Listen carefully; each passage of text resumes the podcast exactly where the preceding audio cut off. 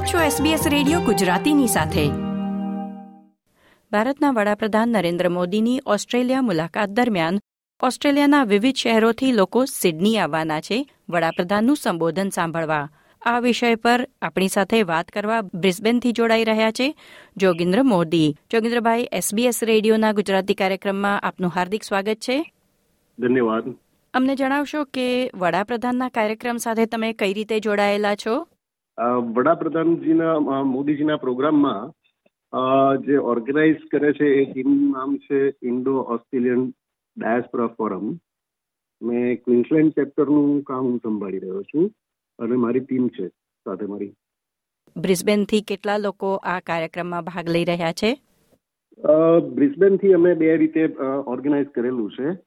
એક organisational registration અને એક ઇન્ડિવિજ્યુઅલ રજિસ્ટ્રેશન. ઓર્ગેનાઇઝેશનલ રજીસ્ટ્રેશન અમારી પાસે પંચાવનથી વધારે ઓર્ગેનાઇઝેશન્સે અમારો સંપર્ક કરેલો છે. અને એ ઓર્ગેનાઇઝેશન્સના રિપ્રેઝેન્ટેટિવ્સ એક, બે એવી સંખ્યામાં જોડાય છે. અને એ સિવાય જનરલ પબ્લિકમાંથી જે ઇન્ટરેસ્ટ આવેલો છે, એને શોર્ટલિસ્ટ કરીને અમે લગભગ સાડા ચારસો મેમ્બર્સ અહીંથી વિઝિટ કરવાના છીએ.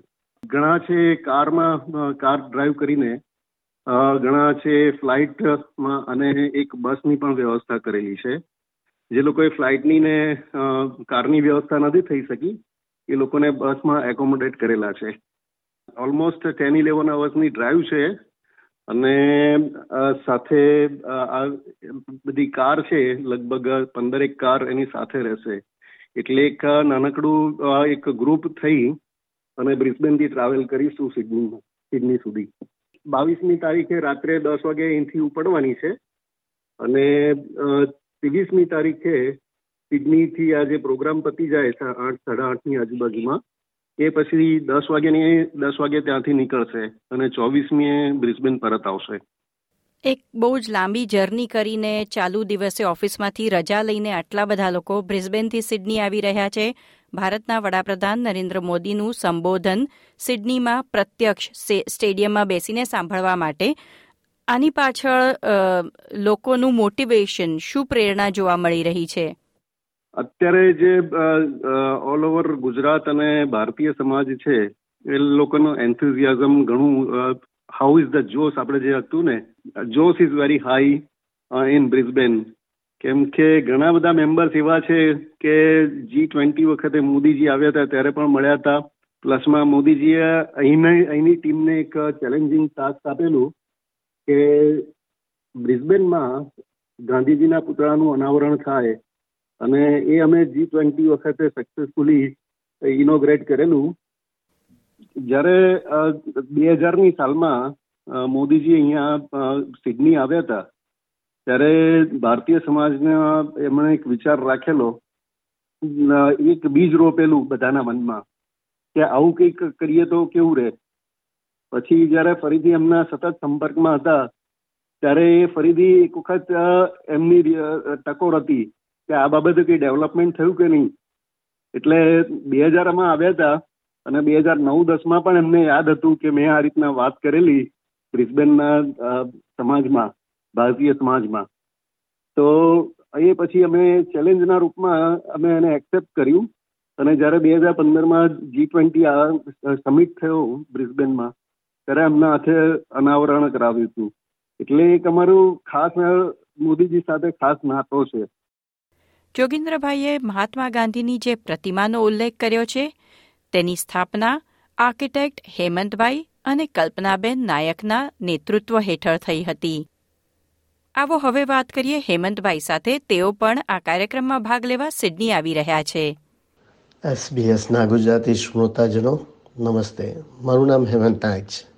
હું અને મારા પત્ની કલ્પના નાયક બ્રિસ્બેનના અર્લી સેટલર છીએ એમ કહી શકાય. તમને જાણીને આશ્ચર્ય થશે કે મોદીજી પહેલીવાર બ્રિસ્બેન બે હજાર અને એકમાં આવેલા. ત્યારે અમારી મુલાકાત એમની સાથે એક ડિનરમાં થયેલી. ખૂબ જ અંગત રીતે. ડિનર વખતે વાતમાં એમણે અમને એક પ્રસ્તાવ મૂક્યો. બ્રિસ્બેનમાં મહાત્મા ગાંધીનું એક સ્મારક બનાવો અથવા એક માર્ગનું નામ આપો. ત્યારે અમે આ બીડું ઝડપ્યું. આ પછીની વાત ઘણી લાંબી છે. કોઈક વાર ફરી એસબીએસ પર કરીશ. પણ સંક્ષિપ્તમાં જણાવું તો મોદીજી સાથે એ પહેલી મુલાકાત બાદ જ્યારે તેઓ ગુજરાતના મહા મુખ્યમંત્રી બન્યા ત્યારે અમદાવાદ અને ગાંધીનગરમાં એમની સાથે ફરી બે વાર એમને મળવાનો પ્રસંગ આવ્યો. અમારી દરેક મુલાકાતનું એમણે પૂછ્યું કે આપણો ગાંધી પ્રોજેક્ટ કેમ ચાલે છે?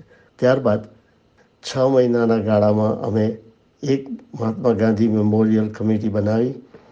એમજીએમસી, બ્રિસ્બેન સિટી કાઉન્સિલ પાસે ગાંધી સ્ટેચ્યુ માટેની જમીન મેળવી.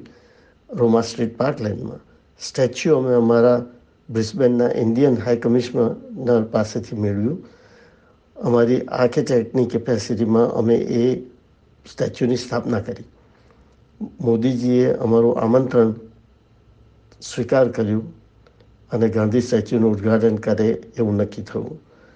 સોળ નવેમ્બરે માત્ર બસો ને પચાસ આમંત્રિત મહેમાનોની હાજરીમાં મોદીજીએ રોમા સ્ટ્રીટમાં મહાત્મા ગાંધી સ્ટેચ્યુની સ્થાપના કરી. હું અને કલ્પના ફરી એકવાર એમને મળ્યા. અમારી ચૌદ વર્ષની તપસ્યા ફળી મોદીજીનું સ્વપ્ન અમે સાકાર કરી શક્યા. એમના ભાષણમાં એમણે આ બાબતમાં અભિનંદન પણ અમને આપ્યા. આ કેવા વિધિના લેખ. કોઈ વાર સમય મળે તો આપ સૌ ગાંધી સ્ટેચ્યુના દર્શન કરવા રોમા સ્ટ્રીટ જજો, ત્યારે એ પાછળની આ અમારી વાત યાદ કરજો. હેમંતભાઈ, આ માહિતી શેર કરવા બદલ આપનો ખૂબ ખૂબ આભાર. આવો હવે વાત કરીએ બ્રિસ્બેનથી સિડની આવી રહેલા કેટલાક અન્ય વોલન્ટિયર્સ સાથે. ગુજરાતી એસોસિએશન ઓફ ક્વીન્સલેન્ડના ટ્રેઝરર પારુલબેન મહેતા. મારા મનની પણ ઈચ્છા હતી કે હું પીએમ મોદીજીને ક્યારેક મળું, સાંભળું, એમના વિચારો સમજું.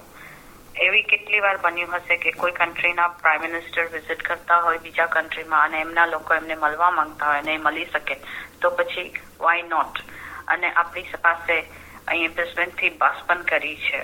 મારા હિસાબે પીએમ મોદીજીએ ઇન્ડિયાને એવા સ્થાન પર લાવ્યા છે કે મોસ્ટ ઓફ ધ કન્ટ્રીઝ આપણી જોડે ટ્રેડ ડિફેન્સ ઇકોનોમિક્સ રિલેશનશીપ વધારવા માંગે છે.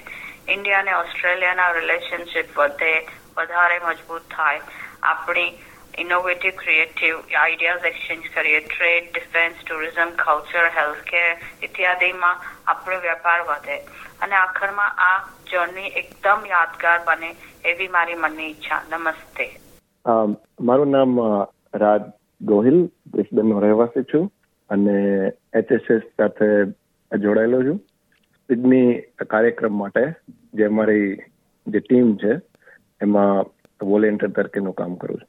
તો આ કાર્યક્રમ સાથે જોડાવા પાછળ ખાસ બ્રિસ્બેનથી સિડનીની લાંબી યાત્રા કરવા પાછળનો તમારો શું ઉદ્દેશ છે?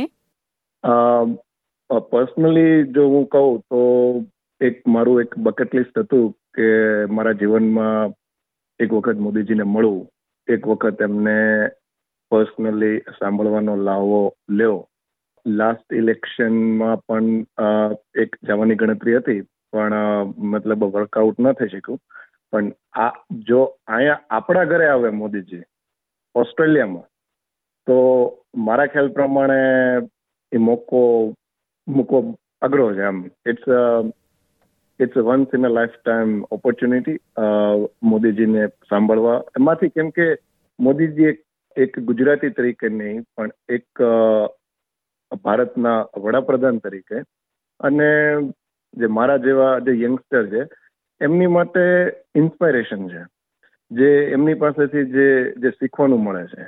એમની પાસેથી જે આપણે એક કર્મયોગી અને જે એક જ્ઞાન યોગી ઓસ્ટ્રેલિયામાં જ્યારે આપણે આઠ કલાક કે દસ કલાક કામ કરતા હોય ને જે થાકી જાય તો ઘણી વખત હું વિચારું કે મોદીજી પંદર કલાક, સોળ કલાક, ક્યારેક તો વીસ વીસ કલાક જેમની ઉંમર છે, સિત્તેર વર્ષની ઉંમરે વીસ વીસ કલાક અને ફક્ત ને ફક્ત દેશ માટે.